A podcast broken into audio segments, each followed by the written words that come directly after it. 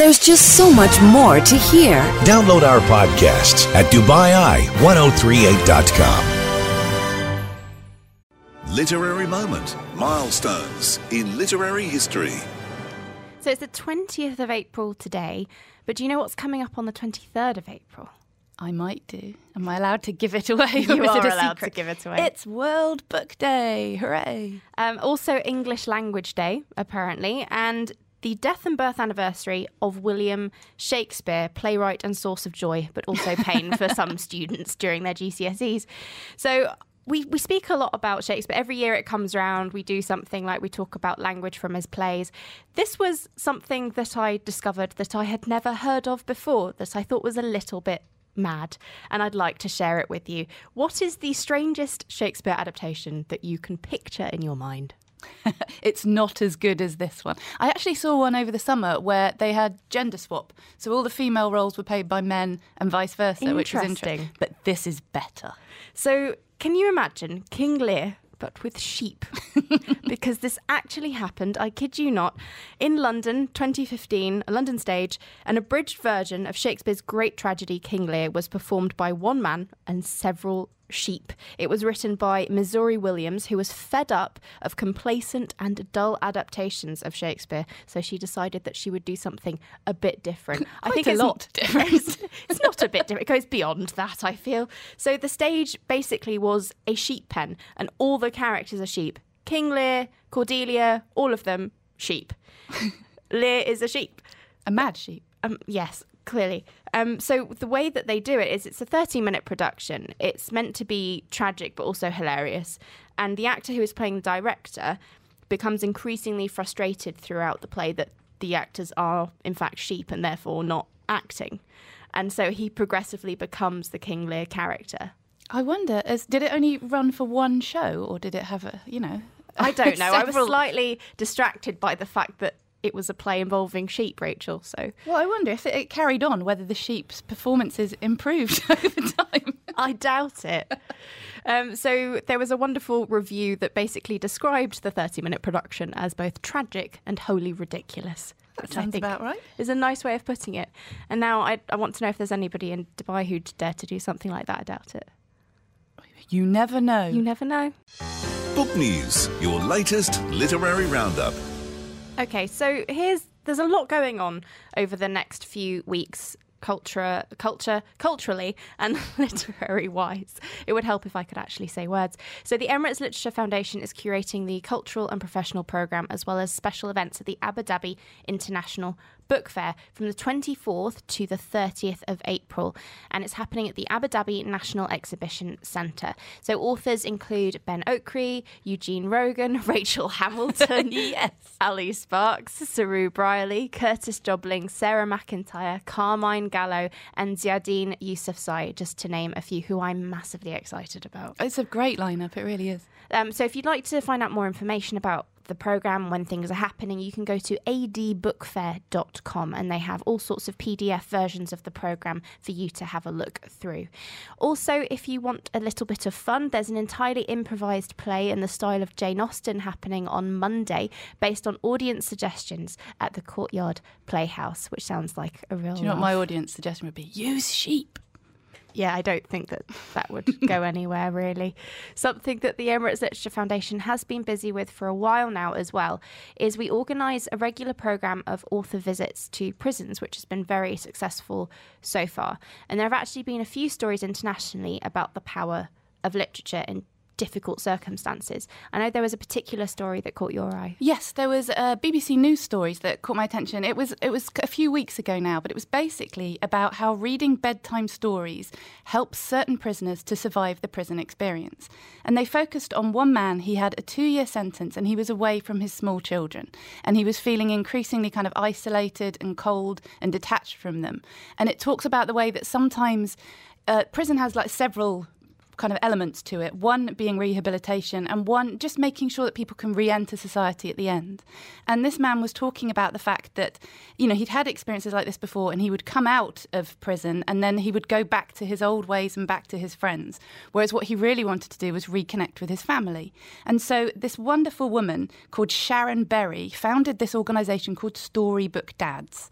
And this came about because she was volunteering in prisons for another reason, and speaking to prisoners, she heard so many stories of how they missed their children, how upset they were that they were missing kind of big events like birthdays. Also, she would see people come away from telephone conversations with their families in tears, and she wanted to help people reconnect. And the way she did it was she encouraged these prisoners to read stories on video, which they turned into C Ds or D V Ds that they could send home. And then they would, I mean, one guy talked about how he did the Gruffalo, someone else did Marvel Comics, and they would send these home to their children. And so their children would have, I mean, one of the kids, I think, I'm trying to find the quote here, but he said that it felt like he had his dad back in his bedroom with him. And it was so sweet. And there were tales of other children taking these recordings into show and tell, because the, the article talks about the fact that sometimes it's hard for children to understand where their parent has gone. And if they have this connection, they still feel loved, they still know how much they're being thought of.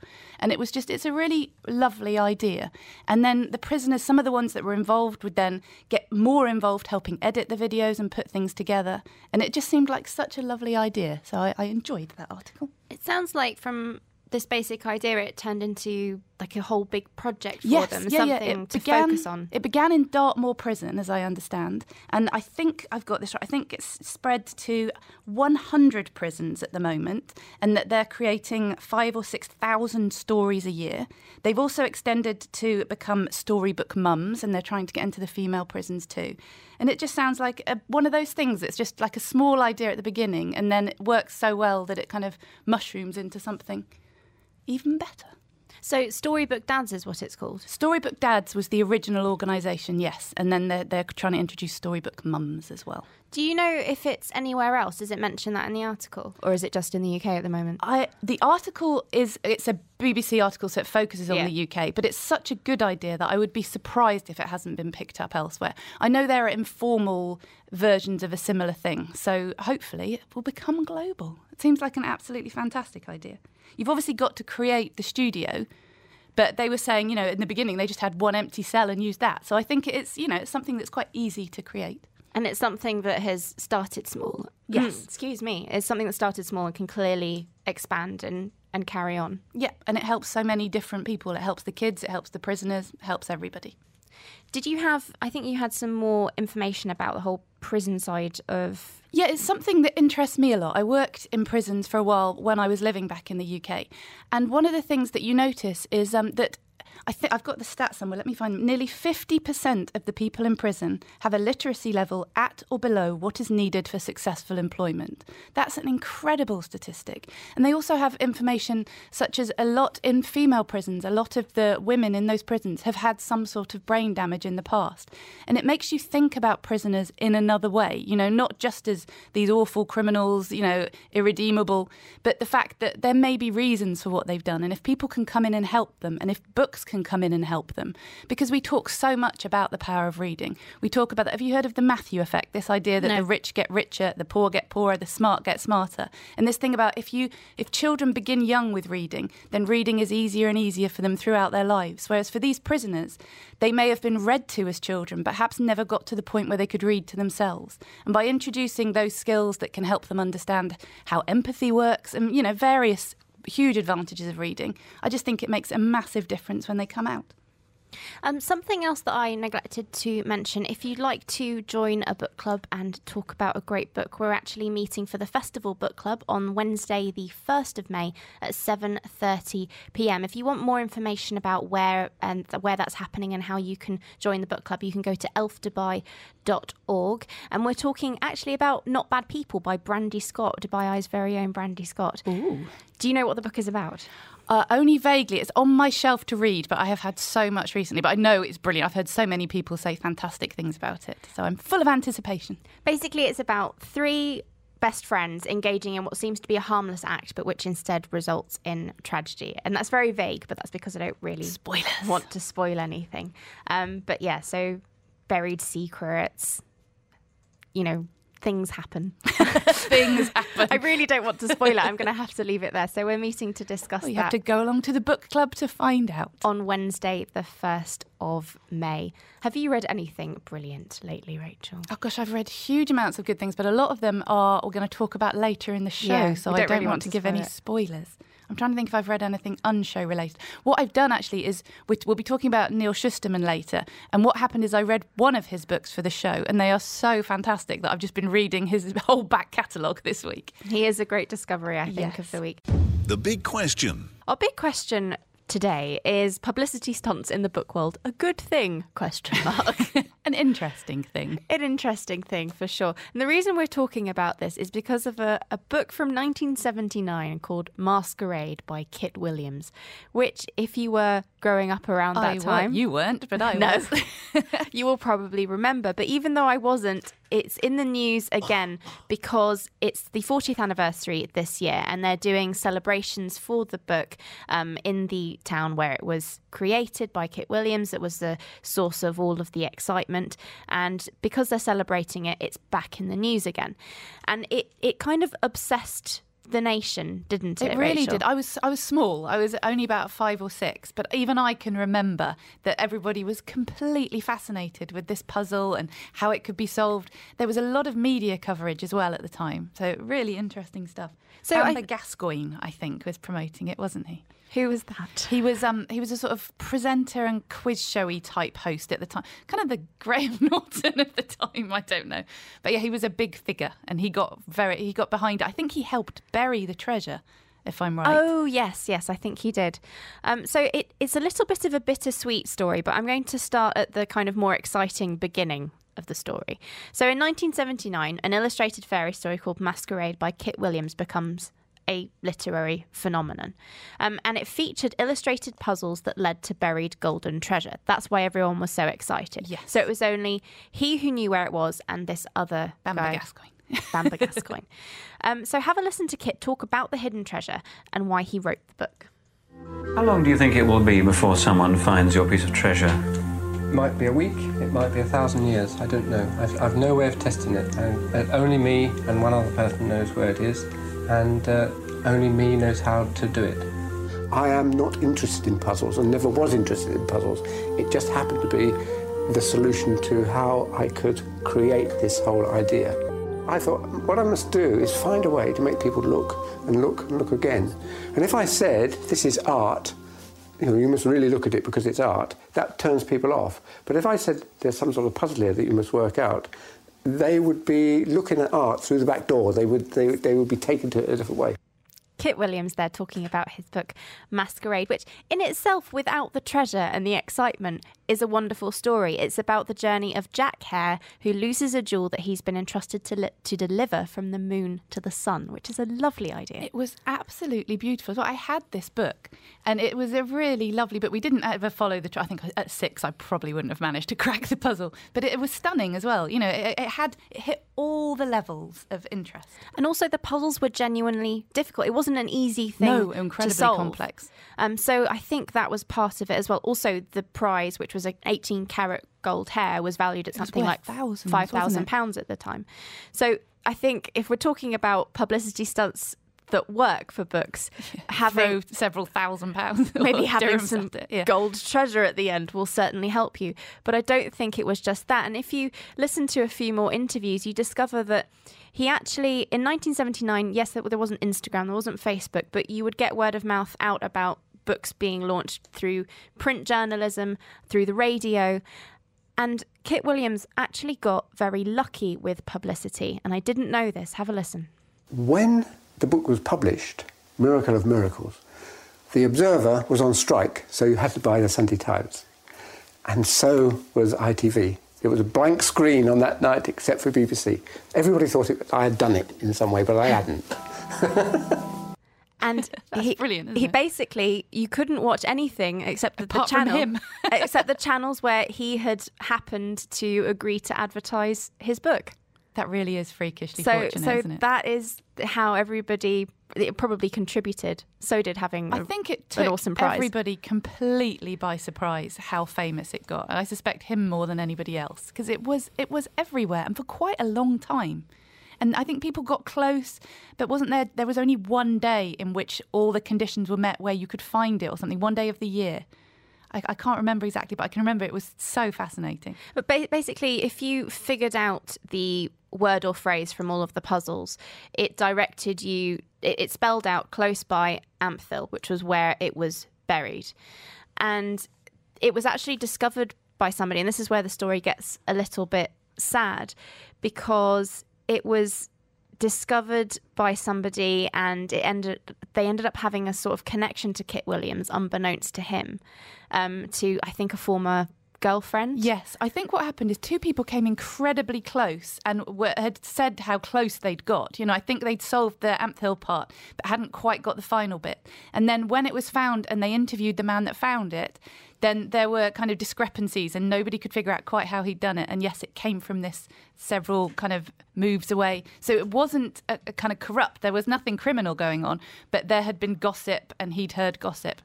Yeah, and I think basically it says that the guy who found it had previously been in business with someone who at the time of the discovery was living with Williams's ex-girlfriend.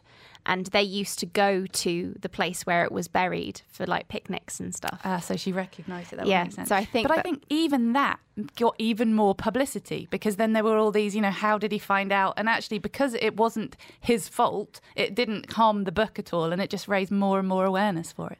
I think this is all quite phenomenal as well for it to have been this successful in nineteen seventy-nine, which is something that I suppose the viral moment is something that we associate with today. Yes.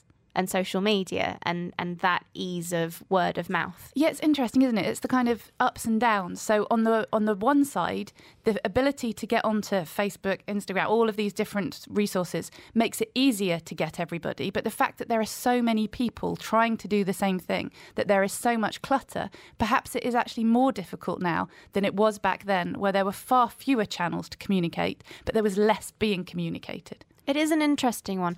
I'm I'm inclined to think that with Masquerade it was a special one-off sort of moment. But I don't know. I mean, it's an it's an interesting topic, why some things become incredibly successful in the literary world and some things perhaps don't catch on. People do love a treasure hunt when th- there is good treasure involved. But not every literary publicity stunt ends up becoming a viral sensation. Um, and with us on the line, we have Heidi Goody, author of Odd Jobs, which is part of a comedy fantasy series about an apocalypse of monsters and the annoying nine to five admin side of it all. Hi, Heidi. How are you? Hi, I'm very well, thank you. How are you? I'm great. Um, we'd like to ask you, first of all, what was your big stunt idea? So when we published Odd Jobs, it's it's co-written. I, I co-write with Ian Grant, um, and we always we always knock around some ideas what we're going to do, and um, and I came up with the idea that we would fake um, a monster sighting in Birmingham. So I, I made a fake tentacle. Uh, Birmingham's quite well equipped with canals. We have a lot of canals. And so I made a fake tentacle, and I made it so that we could hang it off bridges with a fishing line, and I made it so that we could, you know, um, put a stick in the bottom and wave it around. And we we, um, we, we met at six o'clock in the morning. Uh, it was a beautiful day, lovely sunshine, really fantastic light. And we took a load of photos of this tentacle emerging from the canal, emerging from the undergrowth, and we uh, we, we took a lot of photos.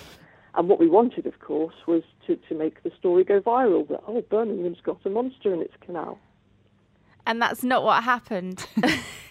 No, it's not what happened. I mean, we got some amazing photos. The photos were so beautiful, uh, but, but it, it failed to go viral. Why do you think it didn't go viral? If I'm completely honest, I think we got a little bit carried away with the execution and didn't necessarily follow it up with um, with a, a particularly coherent plan. Um, we, we got excited with the photos, and I think we sort of expected that if we secretly just popped them on Twitter and, and retweeted them a few times, that people would notice, and they just didn't. So, uh, so what we what we've got out of it instead is just the story of having done it. See, that's like brilliant in itself, particularly as you write comedy. So you've got this fantastically hilarious story of this great endeavour that didn't quite happen. Exactly. It's um, it, it makes our our existing fan base smile, and that's that's that's a good deal of what we're about, actually. Do you think it's harder now, particularly in the book world, than it was when Masquerade was published, to get an audience to take notice of something like this? Even though we do, you know, what you set out to do was in theory perfect for the social media kind of rumour mill age that we live in. I, I, it's a really interesting question, because I think the ambition uh, of, of, of this stunt was to reach out to the entire world. Um, and of course, the entire world doesn't read. Um, but yes. Those people who identify as readers and congregate as readers on social media, it's very easy to plug into those guys, and we, we do that a lot. So, no, I, I think, obviously, Masquerade was an amazing thing, and, and that, that it was it was more like a cult, um, a real sensation back in the day. But I, things are slightly different now. It seems to me that if you go on the internet and, and align yourself with, with the readers and join reading groups, you, you, you're there, and, and, and people can talk to you. We're going to have to leave it bare, leave it, leave it bare, leave it there. Thank you so much, Heidi, for joining us on Talking of Books. It's been a pleasure chatting to you. Thanks for having me. Bye-bye. Bye-bye. Um, Heidi Goody there, co-author of Odd Jobs, part of a comedy fantasy series about an apocalypse of monsters and the annoying nine to five admin side of everything. I think she makes a brilliant point, which is rather than try and get the attention of everybody, which mm. arguably is what Masquerade managed to do, yeah. the trick is to try and get your community's interest. Like, I know for, my son loves this, I, I think it's a game and a T V show, it's called Gravity Falls, and they did something, and I don't even know what they did, but he was so excited and there was such a buzz in that particular particular community, and apparently the sales were fantastic. Everybody was watching and playing who mattered. Parents didn't really know what was going on. I only knew because of how excited Dylan was. But I think that's the trick. Don't Ra- please all the people. Don't try and please everybody, because everybody's kind of cynical, but please the people that are absolutely your target. I think that's sage advice. There's just so much more to hear. Download our podcasts at Dubai Eye ten thirty-eight dot com.